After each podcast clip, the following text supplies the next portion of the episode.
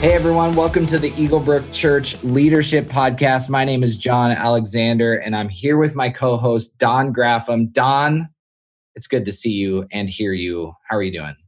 I am doing well. It's good to see you and hear you once again in quarantine season.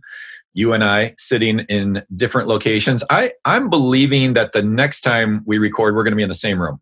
Wow, that is a bold prediction. I know. I think we could be, we might still be sitting six feet away from each other, but I do think there's a chance we could be in the same room at our next recording. But, but who really knows where we're sitting here mid June? For today, we're in separate places, but our our hearts are connected. That's right. hey, just a reminder too. Um, here's our belief and why we even do this podcast. When leaders get better, the church gets better. And we've got a special guest here with us who's a great leader in her own right, Rachel Holvig. Rachel, how are you doing? Hey, I'm doing good. Thanks for having me, guys. It's uh, fun to see your face via Zoom and hear each other. That's great. Hey, we're gonna we're gonna uh, hear from Rachel throughout this podcast, and we're really looking forward to that. Um, there's a reason we've asked her to be a part of this podcast, and it's primarily because today we're talking about transformation. Now, here at Eagle Brook, we have three questions that drive our strategic decisions, and we stole this concept, this way of thinking from Jim Collins in his book Good to Great, and he calls this the hedgehog concept. And these three questions that we ask ourselves drive every strategic decision we make. And the three questions are what are we best at? What does success look like? And what are we most passionate about? Now, just as a review, we would say that we want to be best at being relevant. We want to reach a changing, ever changing culture. We want to be relevant to those people who are far from Christ but who might have some interest in exploring Christ. And we're going to talk about that. And we want to be relevant to their life, what life looks like for them on Monday and Tuesday and Wednesday, what life looks like for them in their marriages and in their workplaces. We want to be relevant. That's what we want to be best at. And that's always changing. Don, you often describe when it comes to music, what's your theory on music and how to re- maintain relevance? Oh, I talk about the 80% principle. I mean, that's often what I think too. When you think about 80% of the cars driving by in front of your church building, what radio station are they listening to? What kind of music are they listening to? And your music music should reach those kind of people. What kind of music are they listening to? If you're if you're playing a kind of music, a style of music that just doesn't match, uh, then you're not relevant. So that's why we don't do polka. By the way, that it doesn't reach everybody and we could talk about why we should do more 80s music, but that'll come up later maybe. Yeah. So let's just leave it there for Don's now. got Bon Jovi and Aerosmith just playing all day long. Every- I, uh, 80% of the people do.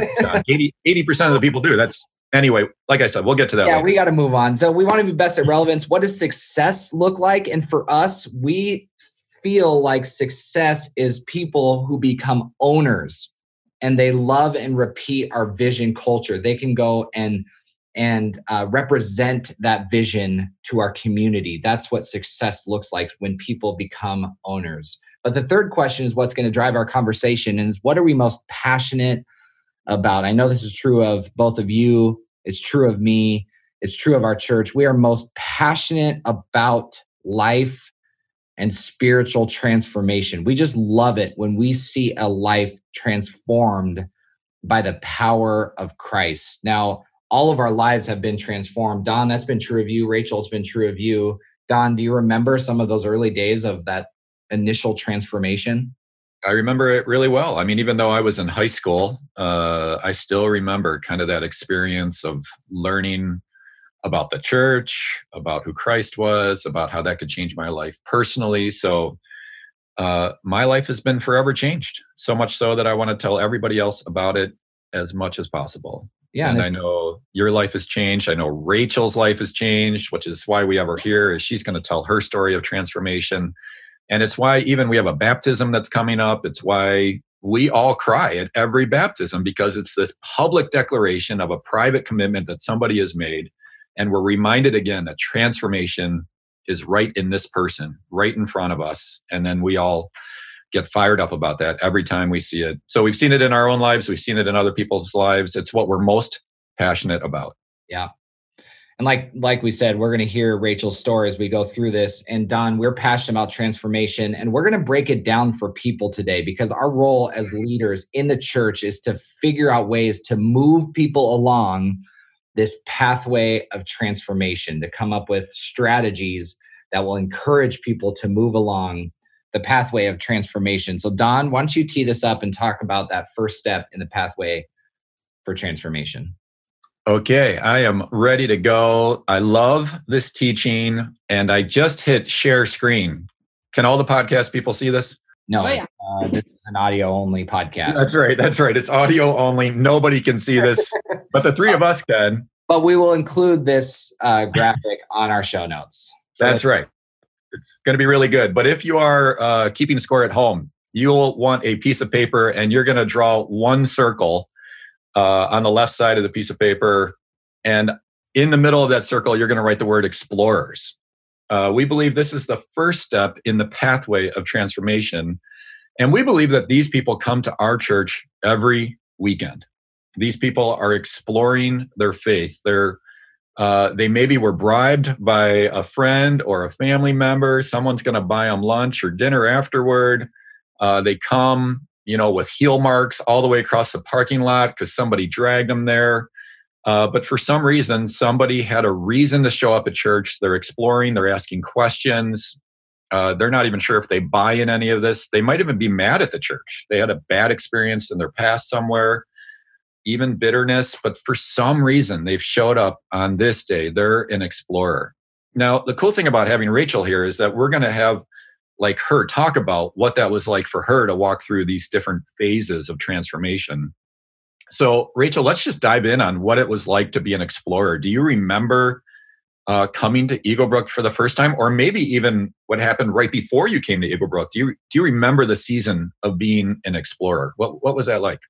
Yeah it feels like a long time ago now but yeah i i, I remember it very well um, and i do think that it did start even before walking through the doors uh, you know just feeling kind of a nudge of a need for change in my own life um, and then I got invited to come to church. And I think at that point, I just was open um, to something different in my life.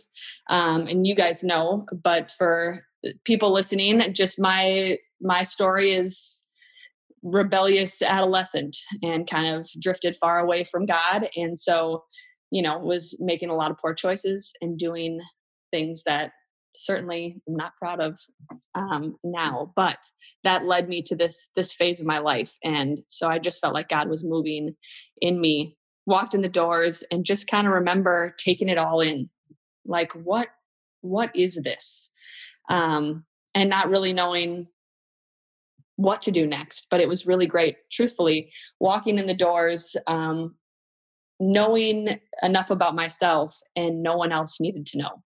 Mm-hmm. i could just kind of anonymously walk in the doors and it felt safe and so that was kind of just the beginning of exploring what what it could look like to maybe take this step in my life and change. So that was that was the beginning of it all.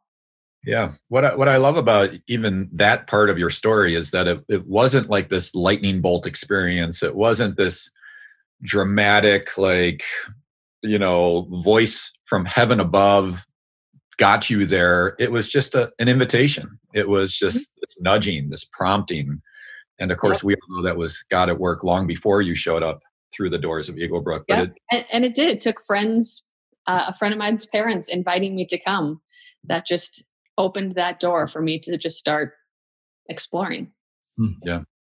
I think something else to add about explorers, and John, maybe you can chime on this before we move on, is a lot of people now uh, have an experience that we call the nones you know, not like Catholic nuns, but N O N E S, where where when you ask people what religion are you, are you Catholic, are you Lutheran, are you even uh, evangelical free or Methodist, Presbyterian, people check the box that's on the very bottom. I'm none of the above. And it's not even that they're against God. It's not even that they're uh, opposed to faith they might even be pro God. They might even say, I know there's a God out there, but they just have never internalized it. They've never made Christ the center of their life. And I think a lot of people are coming to our church that even have a, a church background, but have kind of given up on it. You know, they would probably check that box none. Is that is that what you've observed too, John, or any other insight on explorers? Oh, absolutely. I mean, there's all kinds of uh, studies and research that's been done on, and a, a, fantastic book by James Emery White called "The Rise of the Nones. Again, not Catholic nuns, N O N E S is. Mm-hmm. Although a Rise of the Nuns book would be a great book, I feel like too. That in U N S. Uh, yeah, it, culturally, there's just more and more people who are rather indifferent. Um, they're going to be the toughest group to reach in the future because they aren't necessarily pained by anything or looking for anything. Um, and that might even be a whole nother conversation. But I will say, and you you probably are sick of us talking about this at this point if you've listened to our podcast, but everything we do, we consider the explorer. Everything we do. I mean, our, our worship services, our marketing, our word choice, the topics we teach on it's not just for explorers, by the way. It's everything we do isn't just for them, but we are thinking about them in every single thing we do. And I would encourage you, if you're a church leader, to um, anticipate that there is going to be ex- an explorer watching your service online, watching your message online, or joining you in church every single time. Don't miss the opportunity to acknowledge them because even if it's one person, that could make all the difference. And it's probably some language around, man, for those who are checking things out or exploring faith in God, we're so glad you're here. We don't expect anything from you. Or it's breaking down the Bible in simple terms and saying, hey, today we're going to be studying the, the book of First Timothy. That's in the New Testament, the second half of the book, and it's written by this guy, guy named Paul. Now, Christ Center people know all that, but Explorer has no First Timothy. What you know? What are you talking about? So I would just encourage you, church leaders, to consider that there is a Rachel, and it wasn't Holvig back then, it was Madsen, right? That's right. Yeah. Rachel Madsen coming through your doors who's looking for something. Consider them because it can make all the difference in their pathway to transformation. Don, I'm wondering, should we take it on to the next one here? Yeah, we should. We should. I, I, I love that you added that because I think every weekend, I do believe this down to my toes. Somebody is walking through the doors that is dragging their heels. You know, that's an explorer uh, that doesn't know church language, and and that somebody prayed for and finally worked up the guts to invite that person to come to church this weekend. And so let's make sure that that person that worked up the courage, prayed for years, this is the weekend that they're going to be there. Let's make sure that we reach them right where they're at, make sure that they feel welcome, use words that they understand, and create a comfortable environment for them. So I love that you added that. Yep, so critical for explorers that our church churches are reaching those people. But the next step that we're going to talk about is this step of giving your life to Christ. So if you're you're doing this at home, you're at a circle, you're now going to write a cross, just uh, draw a cross just to the right of your circle. And that cross represents the experience that people go through when they give their lives to Christ. And that's our hope and our prayer for every explorer is that eventually they do surrender their life to Christ I mean, it's that Romans 10 9. If you confess with your mouth that Jesus is Lord and you believe in your heart that he rose from the dead, you will be saved. I mean, it talks, the Bible talks about that point of commitment where you surrender your life to Christ. You realize that it's not about you, it's not about your plans, it's about God's plans. And you want to surrender your life to Him and allow Him to be the Lord of your life and to be the Savior of your life. And that's what we're hoping and praying for for every explorer just one last note on my side, and then we'll hear how, how Rachel has experienced this. Is is my belief is if you were to go down to Minneapolis and start asking people, "Hey, how do you get to heaven?" I think they would all answer that question in a pretty similar way. Not all people, lots of people would answer in a very similar way of, "I need to do more good things than bad things." I've started calling this plus versus minus theology. I think most people have plus versus minus theology that at the end of my life, if I have more pluses than minuses, I'm going to earn heaven. If I have more minuses than pluses, well, let's not talk about that because because I always have more pluses than somebody else. Yeah. I mean, I can always find somebody else that I'm better than. So therefore, I'm probably going to heaven because I did a few good deeds and I gave some money here and I recycled my plastic goods. So I've, I've done enough good deeds that I'm going to earn my way to heaven. But we all know that good people don't go to heaven. It's forgiven people that go to heaven. You know, it's not people who do enough good deeds, it's those who confess and surrender their lives to Christ and have Him save them. So that's a nuance that I'd want people to know about. It's not a math equation do more good things than bad things. Yeah. It's more about making sure that we surrender our lives to Christ. And our hope would be anybody listening, if you've never made that commitment, that you would make that commitment. Maybe, Rachel, what about your experience? Do you remember kind of that point of conversion for you and even a season of that or uh, an experience where you surrendered? Yeah, yeah it was definitely uh, probably more of a season. Mm. And, and I think it was kind of just deciding like, okay, I've, I've been here. I kind of understand what's going on and I'm going to take a step. And I think I, you know, made a decision numerous times in that season and not even fully understanding what it meant, but knowing that I wanted to take a step towards following Jesus. And so I just kept doing it, whether I was at home um, trying to figure out what it means to follow Jesus or during a church service where, you know, the opportunity came up to make a decision to follow Jesus. I just kind of kept doing it, thinking like, all right, I'm, I'm going to let this sink in. But one moment that I really remember well um, in a church service, um, I was sitting in my seat. I don't remember anything about the service. And so all all your plans are useless. No, uh, I was just sitting in the service and um, don't remember what was being spoken about, what was being sung about. I just kind of remember the feeling of God being with me in that moment. And there was a peace that kind of came over me. Eh, it wasn't drastic. It was just like, okay, this is this is what I've been looking for and this is where I want to go and where I feel like I'm being led to take my life. And it was just this quiet moment where it felt like everything else went away and it was just me and God and and I think that was a big push for me to continue to to move forward with my faith, this new faith that I had discovered. So. Yeah. I love it. I love it. How about you, John? Do you remember anything about even your conversion or about walking through somebody uh, somebody through a conversion type experience like that? Yeah, I absolutely do. I, I remember in sixth grade. Now I was raised as a Christ follower and raised Lutheran. My mom was very dedicated to reminding me of my, my infant baptism. I've now been baptized as an adult, but um, just raised me to to put my faith in Christ. But in the Lutheran circles, there wasn't ever this conversion moment.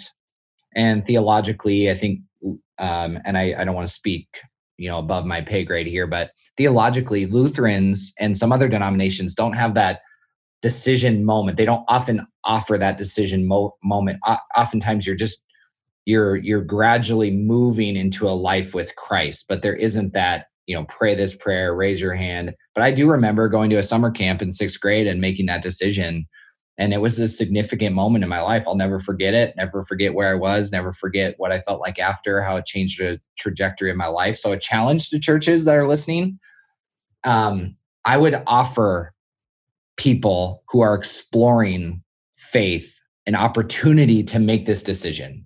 No matter where you fall theologically no matter how you word it challenge people to step across that line to look to the cross of jesus christ and to make that decision within their heart and it look can look different in all kinds of ways but i've been at churches where they offer it you know every single week an opportunity for people others that once a month you know every couple months whatever that looks like i would challenge church leaders no matter where you fall theologically denominationally to offer people a chance to make that decision because it's so significant in someone's pathway to transformation. Because once once you make that decision don let's let's talk about that next step in the pathway. Where does yeah. that lead people? Yeah, the next one is that uh, again, if you're writing this at home, you're now going to draw a circle to the right of your cross that says "new," new in Christ, and this is so exciting when you get to hang out with someone who has recently committed their lives to Christ. I mean, they're really unapologetic about their faith and about their church. they go to the workplace, they talk to the uh, people, friends in the community, they talk about it at the health club, wherever they are. They're just not afraid to talk about. Have you seen this church? It's amazing. Or do you know about God's love? His grace is free. I mean, they have just this, even like Rachel was talking about that, almost that new in Christ, that new, new creation perspective. And it's very contagious to hang out with a person who's new in Christ, asking questions, still making mistakes along the way, uh, and just has this kind of innocence or uh, new approach to faith. And I just love coming alongside people like that. I think we all do. Uh, it's very energetic for us. And so we don't need to spend a lot of time on this one, but uh, Rachel, do you remember kind of those beginning days when you just put your faith in Christ, just some of the beginning steps you took?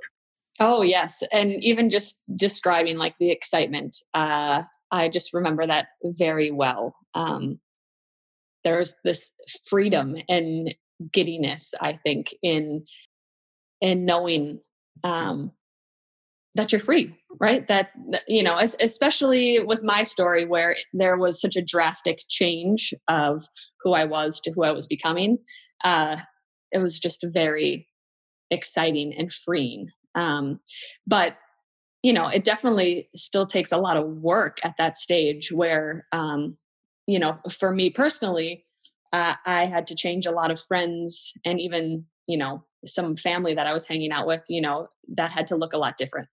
And so I could have become very isolated. Um, but thankfully, I had a great church that I was going to and started volunteering every weekend just so that I had plans every weekend, truthfully. I'd like to think it was a, you know, self sacrifice moment, but it was simply so that I had something to do on a Saturday night. Um, so serving every week, uh, got plugged into a small group, and truthfully, that small group was what I needed. Um, I was surrounded by some godly women who really poured into me, knowing where I was at with my journey. Uh, they just spent a lot of time, like, whether it was by words or just by actions, showing me what it meant to follow Jesus. Because I think at that time, I didn't really know what it meant. And Don, you know, you were you were around um, the whole time that this was happening. I remember talking to you at church, you know, one of the first times I showed up. And then later on, after I had um, made a decision to follow Jesus, I remember talking to you in the lobby and kind of asking you, like, what do I do? what does it mean to to follow Jesus? And you pulled out your memory cards, which you're known for, having those in your pocket, and said, you know, you just need to absorb God's word and and internalize it. And so, you know, I was able to take that step and and just start pouring into God's word myself and all those baby steps continue to grow in me. Um, you know, a full follower of Jesus. So just takes time though and baby steps really. Yeah, I love that. I, I I do remember connecting with you many years ago, even in one of your first times there. And again, just kind of the I think even at the eyes of an explorer, the first time yeah. we met is that you had not yet made a decision. You were yes. just starting to kind of have uh, your eyes awakened almost to, to Christ and to God's love for you. And then we kind of connected a few times through those that beginning season of your life, and those were energizing conversations. Yeah, all the way through. And well, and you even ended up um, you and Pastor Bob baptized me um, that next summer so no that was very fun. Full circle there.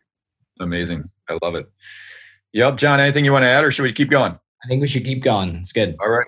Let's keep going to friend of Christ because I think Rachel is even talking about how to she started taking steps that way. And I would say that's true is some people kind of start that new in Christ phase uh, where they are spending some time just thinking about this, just attending church, almost trying to stay off the radar, Mm-hmm. But there are people like Rachel, and I think a lot of people are like, if I'm in, I'm all in. And let's just get this thing going. I'm going to take this seriously. And so, really, this third circle is friend of Christ. Sometimes we call it growing in Christ. Either way works. But we're on to the third circle. So, we've got explorers, the cross, new in Christ, and now friend of Christ. And, and this is really somebody who's trying to really develop their faith and they're growing in all the right ways. They're getting involved in a small group like Rachel just talked about. Maybe they're starting to even give financially, they're starting to volunteer, they're putting the EBC decal on the back of their car. I mean, these are those important steps in faith that they are taking. And we love when people are, are developing in that way. And so we just like to see people walking through that step, but it's not a place that we want to keep people. And so I'm just going to keep going into this next step because you would draw a line after that circle to the right, uh, straight up and down, and that circle would represent a barrier. It's just like we're talking about people are new in Christ, they become friends of Christ or growing in Christ. But what we found is over a period of time is that most people, maybe all people, hit a barrier at some point where they start to say things like this. These are statements at the barrier. Is that that's not the song I would have chose that's not the volume I would have chose. Uh, that's not the topic or the teaching style that I would have chose if you would have asked me. And and I kind of wish there was some deeper teaching. You guys ever heard that one? I wish there was deeper teaching. And at the bottom of that, and I've had this conversation a hundred times, where somebody pulls me aside and they say statements somewhere in what I just said, or there's not a ministry that meets my need, something like that. I think I'm ready to move on and maybe even I think Eagle Brook has given me all that they can give me, and I'm ready for a next chapter. And this this little conversation right here is significant in the in the in somebody's development in faith, and so we need to handle that conversation really well before we answer. How do you talk to the person that's at the barrier? Rachel, I don't even know. Do you do you remember a time that you've hit the barrier, or John? Maybe even do you guys remember either hitting the barrier or having a barrier conversation with somebody. Oh yeah, def- definitely. Uh, well, even to go back to that friend, um, air friend zone. I don't think that works there, but, um, but I think that you is a time for me where all of those things that you start to learn become very personalized. Where it's like, okay, this is more than just reading the scripture. This is my relationship with Jesus and that happens. And then then you can definitely hit a barrier where you you understand um, what it means to follow Jesus. You're doing those things and that's all been very exciting and then you kind of want this next challenge. And so you can you know I think I definitely had a moment hitting that barrier and I, I think sometimes we can keep hitting that barrier um, at different phases in life where we just are wanting more um, and you know i think where we go with this is you hit that that point and it's still about you. Um, when you're growing in your relationship with jesus initially and beginning to understand it it's a lot about like how do i do this? Uh, what does it look like for me to have a relationship with jesus? And then we can stay there and be like what what else do i need? Um, for my own faith, for my own, you know, growth. And I, I think we can get stuck there. I mm-hmm. definitely, I don't know if, if I felt like I got stuck there, but I felt like I can, I can drift there even yes. from time to time. Yeah, that's a really good point. I, you know, the people hit it initially, but we're all tempted to draw back to this in front of the barrier and mm-hmm. make more about us. And that that is a key uh, aspect of moving across this barrier. I don't want to get there yet, but it is moving from that that selfish thinking to selfless thinking. And let's be honest, sometimes Eagle Brook isn't enough for people. So we're not talking about us as a church. We're talking about spiritual transformation, the pathway of transformation. So whether it's us and maybe sometimes we aren't enough for people, we aren't offering the ministry that they're passionate about. We aren't you know exegetically moving through you know leviticus and they really want to do that and so eh, we're we're totally okay with that. Um, well, we're not okay with it. We want people to stay, but you know what I mean. We're, we're okay with it. we need to go find somewhere else. But what really saddens me is that when people work the plan, and Don, you mentioned this, but just to just to hit on this again, so people make a decision. We've got some plans and strategic, uh, um, some strategies for those people to move them in those first few weeks of faith, first twelve weeks of faith, We've got a 12 week new believers guide. And then we start saying things like, now it's time to join a group. It's time to start serving. It's time to start giving. It's, it's making sure you attend or, or join us regularly online. And people work this plan and Don, you and I have chatted about this before. I don't think this is based on necessarily um, stats, but just our own anecdotal evidence. This plan lasts about three years. Mm-hmm. say it's about a three year cycle. Yeah. And then you've worked the plan, you've joined a group, you serve, you show up, and then you start saying, Oh, interesting. I've heard that story before. Oh, I yeah, that that teaching, yeah, I've kind of heard a different version of that before. And then that's when people start getting antsy and thinking, "Oh, do I need to go somewhere else?" you know, it's not it's not feeding me anymore. I mean, that story or that um that teaching the first time was just mind blowing. And as Rachel described, I mean, you're giddy and you're feeling free. And now the second or third time, you're looking around like boring, and and you hit this barrier. And so, Don, I'm I'm really curious. I think people are curious. How do people? How do we help people get across this barrier? Yeah. Well, you guys have said all the right things because the barrier is significant. I think all people hit it. I do think three years is just an anecdotal kind of. I think I've experienced a lot of what this church and maybe any church for that matter kind of meets my needs. And now I'm ready. I'm getting antsy.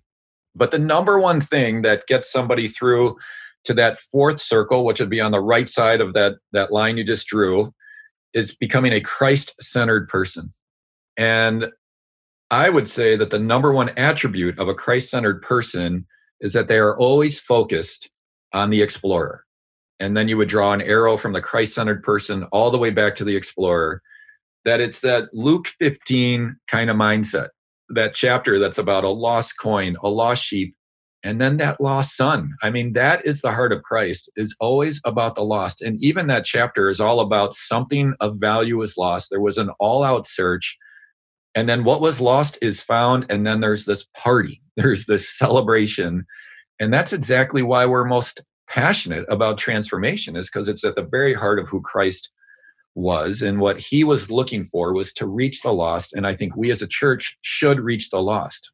So now here's how someone gets through the barrier is that they align with that and they realize i want to be a part of something that's going to reach the lost. It's not about me.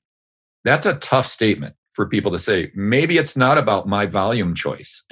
Maybe it's not about the song choice that i have. Maybe it's not about the teaching style that i would say is most important to me. But man if it's what's going to reach my neighbor if it's what's going to reach my colleague or my son or my daughter then sign me up because i want to be a part of a luke 15 mission oriented church reaching lost people over and over again. And the great news is that we get to see this at eagle brook all the time thousands of people come to Christ, just like you talked about in the beginning, John, because it's a church that's focused on explorers, hoping that all people will grow. And by the way, one of the best ways to grow in your faith is to invite a lost person, have them sit in the seat next to you, and then they start asking you hard questions about your faith, and you have to talk to them about how you're growing and developing, and then you're going to grow in your faith. Because if I just give you a textbook to read about systematic theology, you won't even read it. But if your friend's asking you questions about systematic theology, now you're going to read it because you care about those things. So growing by reaching is one of the best ways that we can become Christ centered people. And so uh, the number one attribute of a Christ centered person is that desire to reach lost people. But along with that are the other five values that we talk about. I mean, I would say when following Jesus, we're also helping others to follow Jesus spending time with God, like we've already talked about, connecting in community, which Rachel talked about with her group, and then living generously and serving others. I mean, those are the five values. I got those last two out of order. Serving others, living generously. They all they're all the same, right? Five values. Uh, that's how we want people to live. That's what Christ-centered living looks like. However, now, the difference between a Christ centered person and a friend of Christ, it looks very similar because they're coming to church and they're actually both doing all those things. If a Christ, if a friend of Christ is working the plan. But here's the last difference, and then I'll let you guys chime in. Here's, here's the difference is a friend of Christ serves because the pastor told him that we need help in the kids area. A Christ centered person serves because they want to make a difference in the generation that's coming forward because God changed their life. Mm. A friend of Christ is giving financially because they feel obligated to give 10% or some portion of their money. But a Christ centered person realizes, I don't even believe I get to keep 90%. I mean, the fact that I only give 10% is like a low bar. I mean, I want to be a part of building this mission to reach as many people as possible.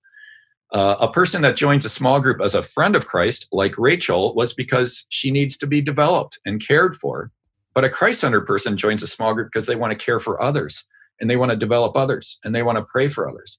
So they're both in doing some of the same exercises. So it can be hard to see uh, the difference, but the difference is in the spirit or in the motivation of why people do those things. It's not about them anymore, it's about others. And that's a game changer. It's a game changer. When somebody realizes it's not about me, it's about others, especially the lost, I'm going to change my focus and I'm going to become a selfless, Christ centered person. Yes. John, what do you think? Oh, you're preaching. I love it. I don't I don't have much to add. I want to hear Rachel's perspective because now Rachel, you know, we've been talking 10, 15 years in the past. Now you're a mom of four kids. You've been married for a while. I don't know how long, 12 years, 13 years. Um something like that. uh, I know because you've shared a lot of these. You've invited several family members and friends over the years. Now you work at Eagle Brook Church. I don't even know if we said that at the beginning. You are a staff member here um, but you're a high owner of the mission. What does this look like for you in your life now? Yeah, I mean, I think eh, going back to kind of what you were talking about, Don, um, you, you, get to that barrier and you start thinking like, oh, that's not the song I would have picked, and you know, something I think I've experienced a lot, um, eh, not only on staff but even just attending, is that we can start to have our preferences, and I think the thing that's always helped me is to remember that someone always has the opposite preference. And you know if if if we do shift our mind to caring about new people that are walking in the door and people that haven't yet developed a relationship with Jesus then in some ways preferences we, we want a wide variety of them. And so to just stick with our own means that we're limiting you know the connections that we can have with people that are exploring faith. And so um, that that's been really big for me. I think you know being christ centered means a lot of things you know like you said being a mom um, man my focus can't just be myself. And i think if you if you are a parent listening you know that your life can sometimes feel like it revolves around your children and you're caring for them and doing a lot of things um, selflessly. And you can even just apply that to to your faith in this process where man when you become someone that really is following after jesus it doesn't it's not about you. It, it's about the people that you're coming alongside um, and caring for. And you know i think sometimes on, on, staff even we don't get to interact enough with those people. Um, and i think it's really important to be reminded of that. And for me personally, the more that I hear stories about transformation or talk to people, my mother in law is on the, the prayer team, and I love getting to hear the stories that she has of connecting with people um, who need prayer. And those are the things that fill me up, sometimes even more than than the message is is hearing about people connecting with Jesus and that's that that's inspiring to me and I think what it means to um, kind of just shift the focus um, in our walk. That mm. doesn't mean that I still don't have a lot of work to do as well. I think, you know, we can get stuck there because we think that we, you know, still need stuff, right? Because we, you know, this is a lifelong process of learning to be more like Jesus. And I think the fact that we still need stuff doesn't mean that it needs to be about us. Mm-hmm. Um, I think a lot of times we grow most when we're helping other people grow. Uh, same same with parenting. Going back to that analogy, I think a lot of times I learn the most about myself and how I can get better through the eyes of my kids. And so if we can connect those, um, those dots, we continue to grow. That's good. You grow most when you're helping other people. That's that's what it's about in the Christ centered Christ centered part of transformation. We want everyone to get there. So if you're someone who's listening and and maybe you attend Eagle Brook or a different church, um, do some self reflection. Think about maybe why you felt a little stuck, maybe why you feel a little bored in your faith, why you feel a little um, just stagnant. Think about mate you know and again we all we all struggle with this. I think we're all admitting we sometimes drift back into this realm too but ask yourself is it become a little too much about you and your preferences? And so i would challenge you i'm challenging myself all, all of us listening go invite someone to join you online go invite someone when we open up and regather again uh, to join you in person because it does change your perspective significantly when you have that person who's exploring yeah. sitting next to you or watching with you suddenly it becomes very real. It puts skin on the game for this, and um, yeah, so that that's a personal challenge for all of us. But Don, any final thoughts here before we wrap things up? Yeah, just a couple things to maybe bring us down the home stretch. Is that uh, you know becoming a Christ-centered person is a is an act of sacrifice. I mean, we've talked about even this idea of moving from selfish, and really, you think about an explorer is often looking at it for what's in it for me a lot of time a person who gives their life to Christ kind of does it because they want heaven. You know, I want blessing. And you know what? That's that's okay. That's kind of we are in need. We are in need of a savior. So it comes out of a selfish place. But when you become Christ-centered, you're selfless. And if you were to get extra credit on your your scorecard at home, if you're drawing this out, you have explorers, a cross, a circle with new, a circle with friend, and then you have the barrier, and then you have Christ-centered you could put another line over that barrier between friend of Christ and Christ centered. And we call that the second cross, the cross of sacrifice. The first cross is the cross of salvation. The second cross is the cross of sacrifice because it's not about us. And that's the role, that's how Jesus role modeled it for us, is a total sacrificial life. And so if we want to be like him, we have to sacrifice ourselves, sometimes our preferences for the sake of being a part of the mission. And so the question I often get when I do this teaching is how do I help somebody when they're at this barrier? And so I'll just rattle these through four really quick suggestions on how you can help somebody move through the barrier. If you're having that conversation with somebody else, they're telling you, I think I'm done here. You know, I think I've burned out, I'm stagnant. Uh, I just uh, am looking for something new. Number one, point to the larger mission. Luke 15, Acts 28, go and make disciples of all nations. Acts 1 8, uh, you'll be my witnesses in all of Jerusalem, Judea, Samaria, and to the ends of the earth. The larger mission is that it is a, it is a part of something bigger. Number two, help them to choose people over preferences. It's that Galatians 2:20, I've been crucified with Christ. It's no longer I who live, but Christ who lives in me. The life I live, I live by faith in the Son of God, the one who loves me and gave himself up for me that's our call is to sacrifice ourselves. So choose people over preferences because john my preference is that we start every service the same way. Yes you've made that clear. Bon jovi because everybody would come yeah. but nobody listens to me. So i have to give up my preferences for the sake of people. Like rachel said sometimes people rachel, think otherwise. I still don't understand that. Do you see huh? what i have to deal with rachel? Yes, yes. i'm sorry. yeah, yeah. So, anyways, one day you'll listen to me. Uh, number three, ask questions about the purpose of the church. I think this is always a, a striking question for somebody who's kind of struggling like, why is the church even here in the first place? And if the questions are all about, well, I want to be fed, I want to be connected, I want somebody to care for me, well, you kind of know where they're sitting in the phase of, of transformation. And then you can gently nudge them, like maybe be a part of something other than just for yourself, but about your neighbors and your friends and your family members so that they could reach Christ. Ask questions about the purpose of the church. Number four, teach them a tool like this. I have used this tool a ton of times at Caribou Coffee using different coffee cups or salt shakers. I've drawn it, drawn it on board, you know, whiteboards wherever I can. I even uh, taught my mom this, who's an 80 year old woman who's kind of struggled to find where her place is in the church and i used apples and bananas across across her table. So i've used all sorts of things to help kind of visualize this. It's so helpful to remind people like maybe we've drifted back on the other side of that barrier and maybe you need to remember it's not about you it's about the lost person.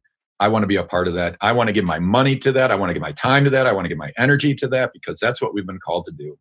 And so uh, just to bring it to a close i would hope all of us can be aware of our tendency to pull back to the friend of Christ on the other side of the barrier and to be reminded it's not about us, it's about a bigger mission that we all want to be a part of, giving our lives, our energy, and our resources towards. So, whatever we can do to do that personally and then to help other people do that is a win. It's great. Hey, Rachel, thanks for joining us. Thanks for sharing your story too and how God's really worked in your life over the last several years. And um, Don, great wisdom as always. But Rage, thanks for being here. Yeah, thanks for having me. Um, hey, that's all we got for this episode of the Eagle Brook Church Leadership Podcast. But do us a favor, will you subscribe to it um, so you get notification when it does come to Apple Podcasts or or Google or Spotify? And uh, also leave a review. Send us a note. Let it, let us know your thoughts. We want to hear because we're all in this together. When leaders get better, the church gets better. And our hope is no matter how or where you lead in the church, that you will continue to grow in your abilities so that your church will reach more people for Christ. So thanks for joining us, and we'll see you for the next episode of the Eagle Brook Church Leadership Podcast.